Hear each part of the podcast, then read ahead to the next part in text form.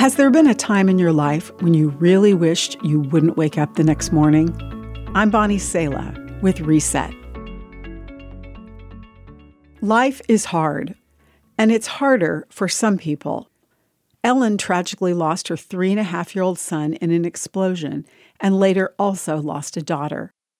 Most of her life, she'd fought a painful battle with mental illness.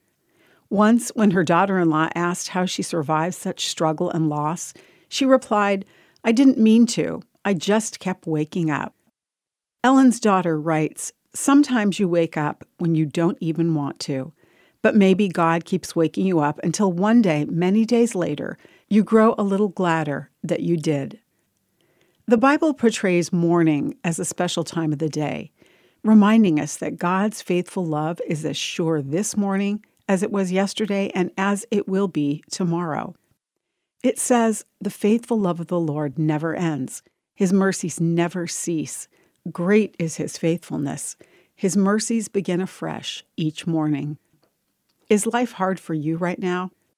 Jesus didn't pretend about life on this earth. He said, "You will grieve, but your grief will turn to joy." Every day of your life that you wake up, God says to you, "As a mother comforts her child, so will I comfort you." Even though our health may fail and our spirits grow weak, God remains our strength. He is ours forever. He'll be your strength today. I'm Bonnie Sala with Reset. To hear this again, read or share this, or to find more resources like this, visit guidelines.org.